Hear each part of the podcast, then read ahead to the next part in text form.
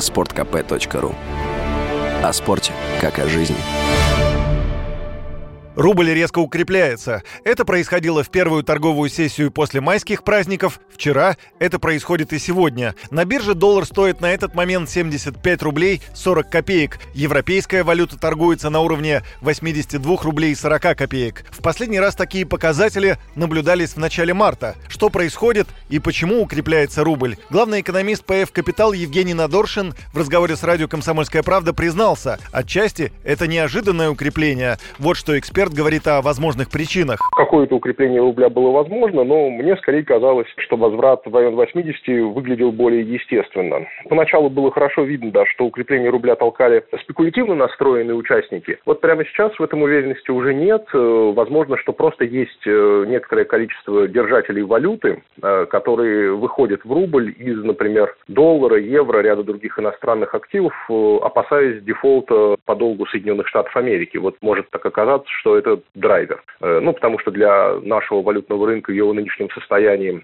э, скажем, особенно больших продаж не нужно, поэтому может так быть, что попытка этих участников застраховаться от, э, скажем так, проблем да, с долларом, с американскими активами американской валюты ведет к существенному укреплению рубля. Не думаю, что процесс продолжительный, может быть, уже исчерпал себя даже. Еще один фактор укрепления рубля – возможные новые санкции. Российские компании, вероятно, хотят обезопасить себя и вывести какие-то средства из-за границы. По мнению инвестиционного стратега Ари Капитал Сергея Суверова, доллар в ближайшее время может стоить и 73 рубля. Я думаю, что курс будет более-менее стабильным, возможно, 75-73 рубля, и, возможно, до 73 рублей э, за доллар рубль укрепится, но есть факторы, которые противостоят более серьезному укреплению рубля. Это, во-первых, слабость нефтяных цен из-за угрозы рецессии.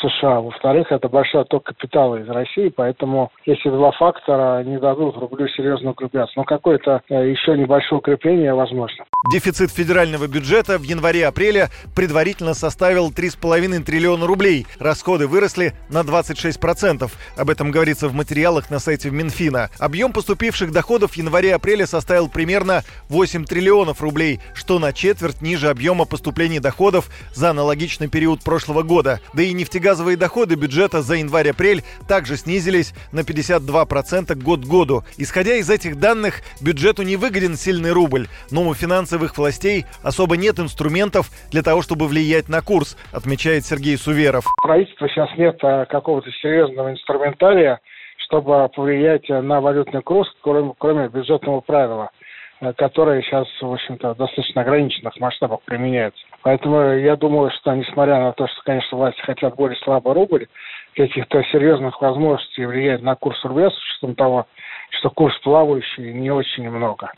В Министерстве экономического развития считают, что средний курс доллара в этом году составит примерно 76 рублей. Прогноз появился в тот момент, когда американская валюта стоила больше 80 рублей. Юрий Кораблев, Радио «Комсомольская правда».